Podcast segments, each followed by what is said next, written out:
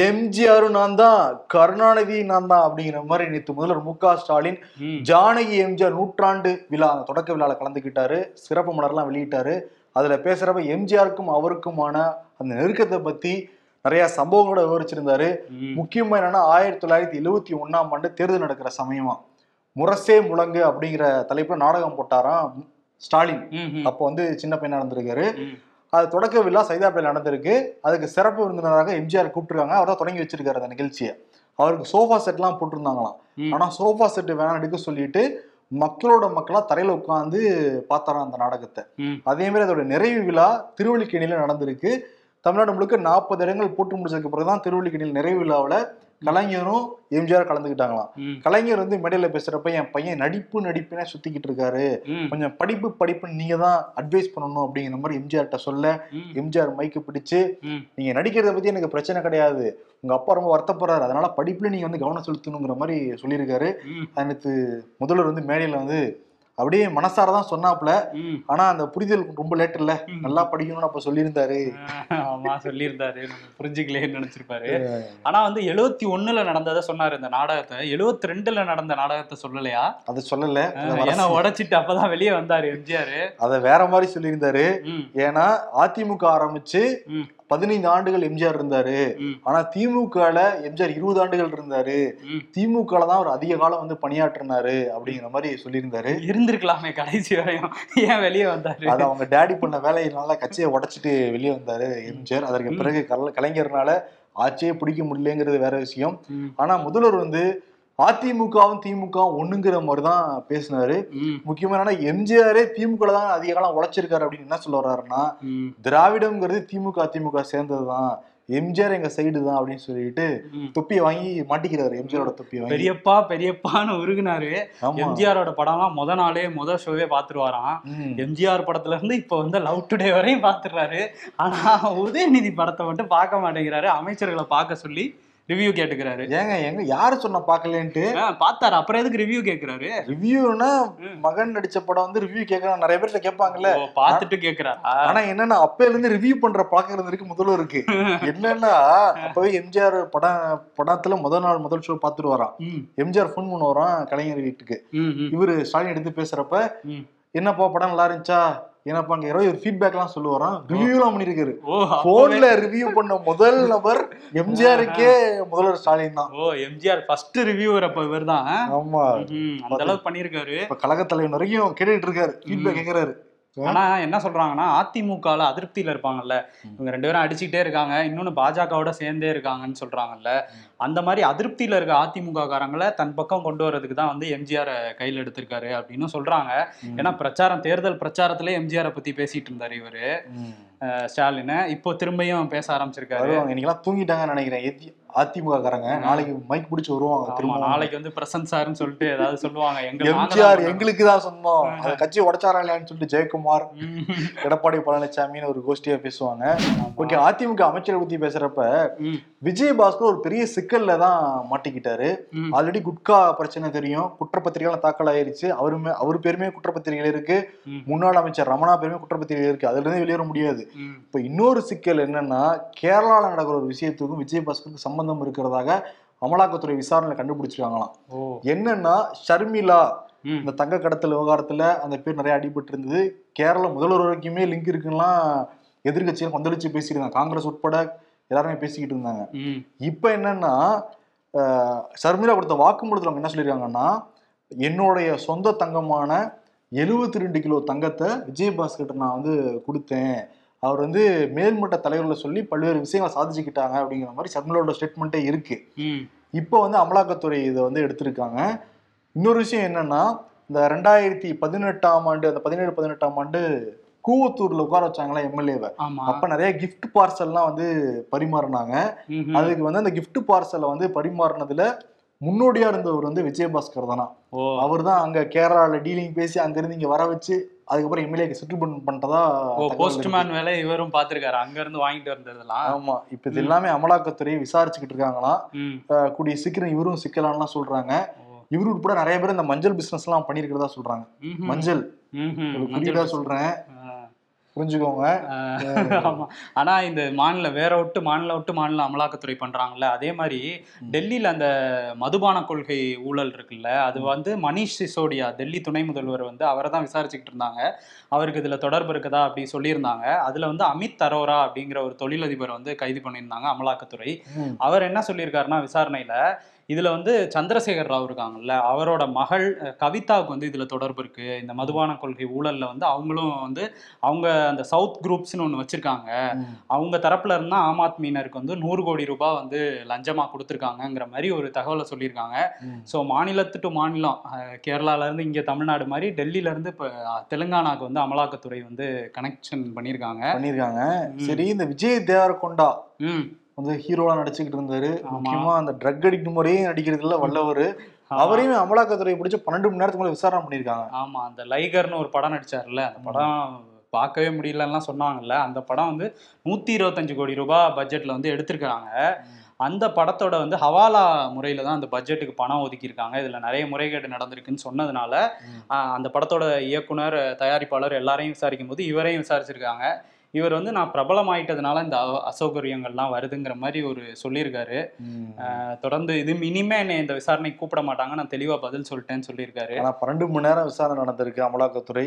விஜய் தேவரகொண்டா கிட்ட ம், ஆமா. அதே மாதிரி சந்திரசேகரோட மகளையும் வந்து அமலாக்கத்துறை உள்ள கொண்டு வரலாம் அப்படின்னு சொல்றாங்க. ஏற்கனவே பாஜகவுக்கும் அவருக்கும் பயங்கர சண்டை போயிட்டு இருக்குல்ல அதனாலதான் இப்ப என்ன. சொல்லுவாங்க? பழிவாங்கும் நடவடிக்கை அப்படின்னு வந்து சொல்லிக்கிட்டு இருப்பாங்க. நேத்தே வந்து இவங்க ஷர்மிளா.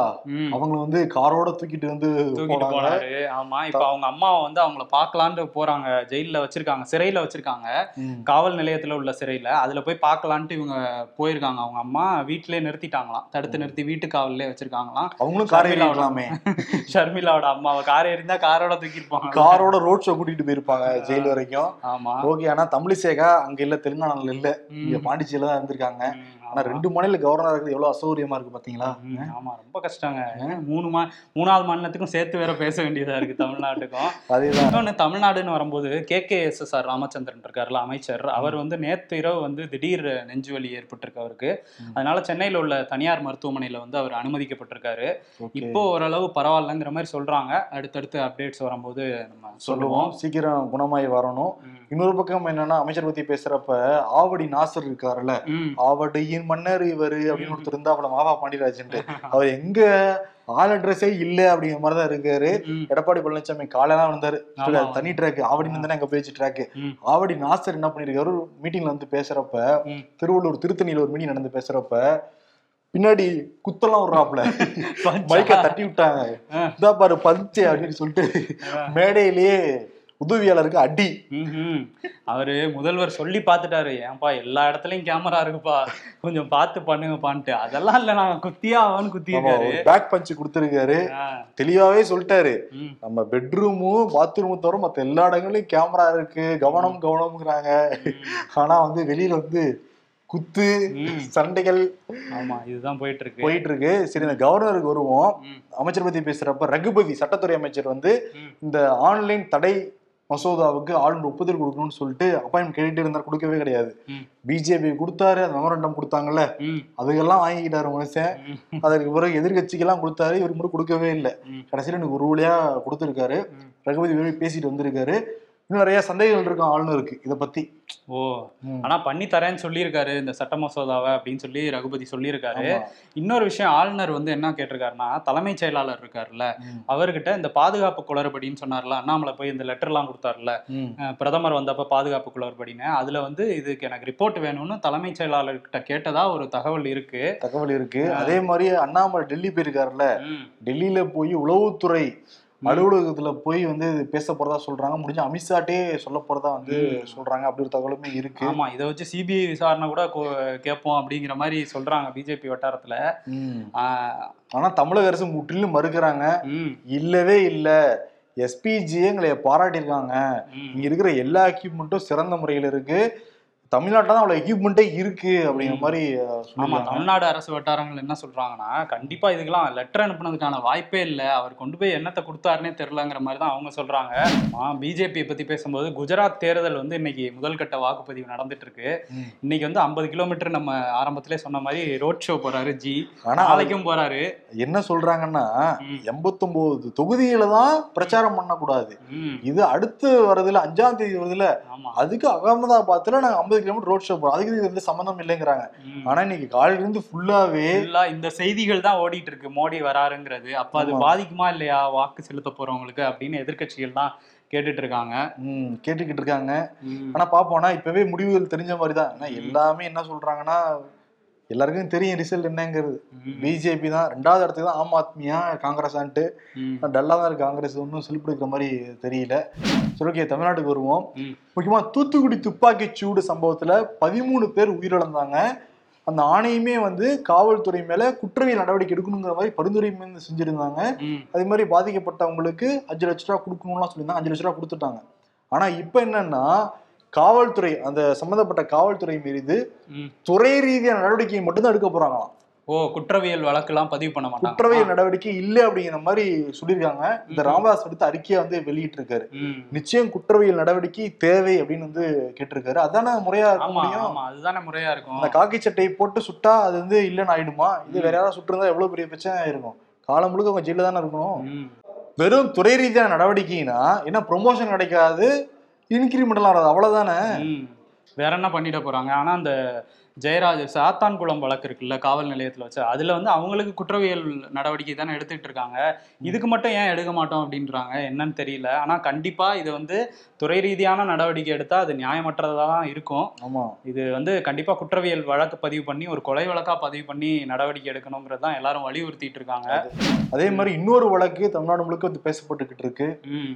கோகுல்ராஜ் கொலை வழக்கு. ரெண்டாயிரத்தி பதினஞ்சில் கோகுல்ராஜுங்கிற மாணவர் வந்து சாதிய படுகொலை பண்ணப்பட்டார். அவர் வந்து பட்டியலினத்தை சேர்ந்தவர் மாட்டு சமூகத்தை சேர்ந்த சுவாதி அப்படிங்கிறவங்க வந்து காதலிச்சதாக சொல்லப்படுது. அவங்க ரெண்டு பேரும் ஜூன் மாதம் இருபத்தி மூணாம் தேதி ரெண்டாயிரத்தி பதினஞ்சு அன்னைக்கு வந்து அர்த்தநாரீஸ்வரர் கோயிலுக்கு போயிருக்காங்க. அந்த கோயிலுக்கு யுவராஜ் அப்படிங்கிறவர் வந்திருக்காரு. அவர் வந்து தீரன் சின்னமலை கவுண்டர் பேரவையோட தலைவர் அவர். அவர் வந்து அந்த கோகுல்ராஜை மட்டும் கார்ல ஏற்றி கூட்டிட்டு போயிருக்காரு. அடுத்த நாள் வந்து கோகுல்ராஜ் வந்து தலை துண்டிக்கப்பட்டு ர- தன் ரயில்வே தண்டவாளத்தில் வந்து அவர் உயிரிழந்திருக்காரு.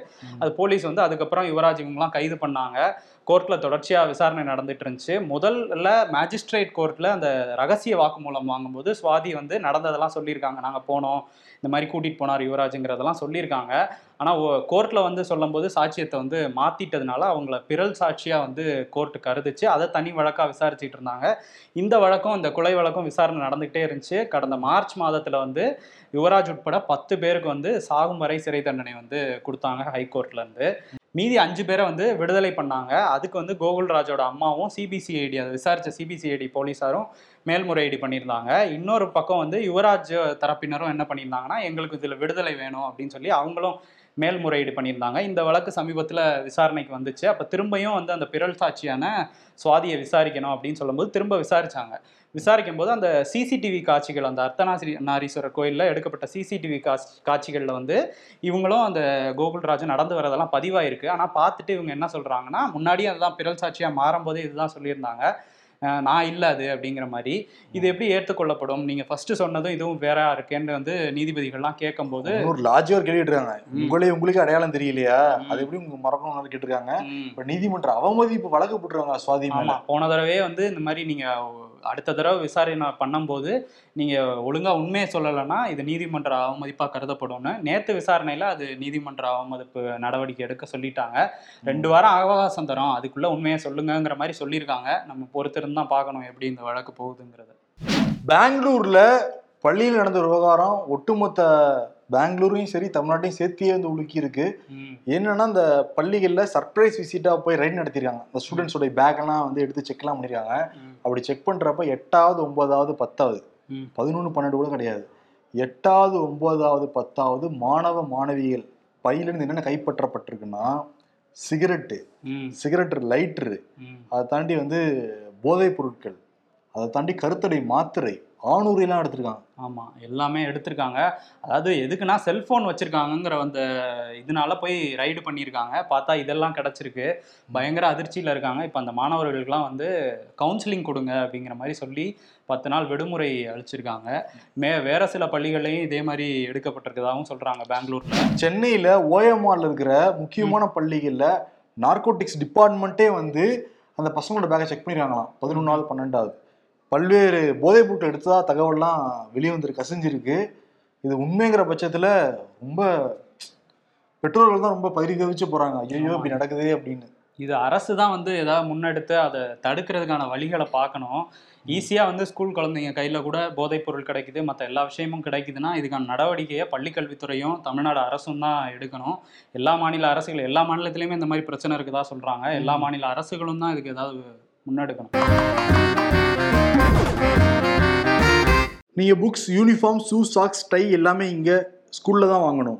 அப்போ படிப்பு மேடம் அது நீங்க வெளியே டியூஷன் வச்சுக்கணும் அப்படிங்கிறாங்க. கண்ணும் கண்ணும் பார்த்ததுமே பத்திக்கிச்சு மாமா. என்ன மாப்பிள்ள லவ்வா? லவ்வா? மெட்ராஸை மாமா. பார்த்தா வராது அது. குஜராத்தில் முதல் கட்ட ஓட்டுப்பதிவு இன்றும் ஐந்தாம் தேதி இரண்டாம் கட்ட ஓட்டுப்பதிவும் நடக்கிறது. எட்டாம் தேதி ஓட்டு எண்ணிக்கை. அப்புறம் பெட்ரோல் விலை உயர்வு அறிவிப்பு வரும் இவ்வளவு நாள் வேலைக்கு போறியே என்ன சேவ் பண்ணி வச்சிருக்க? Me screenshots WhatsApp sticker downloads shopping carts நம்ம இன்னைக்கு யாருக்கு விருது கொடுக்கலாம்னா மோடி வந்து ரோட் ஷோ எல்லாம் பண்ணியிருக்காரு. ஆமா ஓட்டிட்டு ஓட்டிக்கிட்டு போயிட்டு இருக்காரு. இருக்காரு. அவர் அஞ்சாம் தேதி வரையும் அதே வேலை தான் இருப்பாரு நம்ம அஞ்சாம் தேதி அவார்டை பார்சல் பண்ணிக்கலாம் ரிசர்வ் பண்ணி வச்சுக்கலாம். ஆமா அஞ்சாம் தேதி தேர்தலுக்கு அது வரையும் இருப்பாரு. ஆமா பெரியப்பா. அப்படின்னு பேசியிருக்காரு முதல்வர் ஸ்டாலின். அதெல்லாம் தாண்டி யார் இன்னைக்கு வந்திருக்கான்னா விஜயபாஸ்கர் இருக்காருல்ல அவருக்கும் தூக்கமே வரலையாம். ஓ முதல்வர் மாதிரியே தானா அவருக்கும்? எனக்கும் தூக்கம் வர மாட்டேங்குதுங்க. எடப்பாடி பழனிசாமிக்கு தூக்கம் வர மாட்டேங்குது அப்படிங்கிற மாதிரி அவர் இருக்காரு. ஆமா வழக்கு போயிட்டே இருக்கு. எல்லார் மேலயும் வழக்கு நிறைய வழக்கு. ஆமா வரும்? விசாரிக்கிறாங்க சிபிஐ விசாரிக்கிறாங்க. அதனால வந்து எடப்பாடி பழனிசாமி விஜயபாஸ்கரும் சேர்த்து கூடிய சீக்கிரம் ரெண்டு பேரையும் ஹேண்ட்ஸ் அப் அப்படி சொல்லக்கூடிய வாய்ப்பு இருக்கான் அதனால ஹேண்ட்ஸ் அப் அப்படிங்கிற விருதை வந்து கொடுத்துடலாம். ஓ ஹேண்ட்ஸ் அப்பா ஹேண்ட்ஸ் அப் ம் ம் சிறப்பு நிகழ்ச்சி உங்களுக்கு பிடிச்சிருந்தால் லைக் பண்ணுங்க. ஷேர் பண்ணுங்க. ஆமா உங்களுடைய. கருத்துக்களை சொல்லுங்க. நாங்களும் வந்து தெரிஞ்சுக்கிறோம். நன்றி வணக்கம். நன்றி.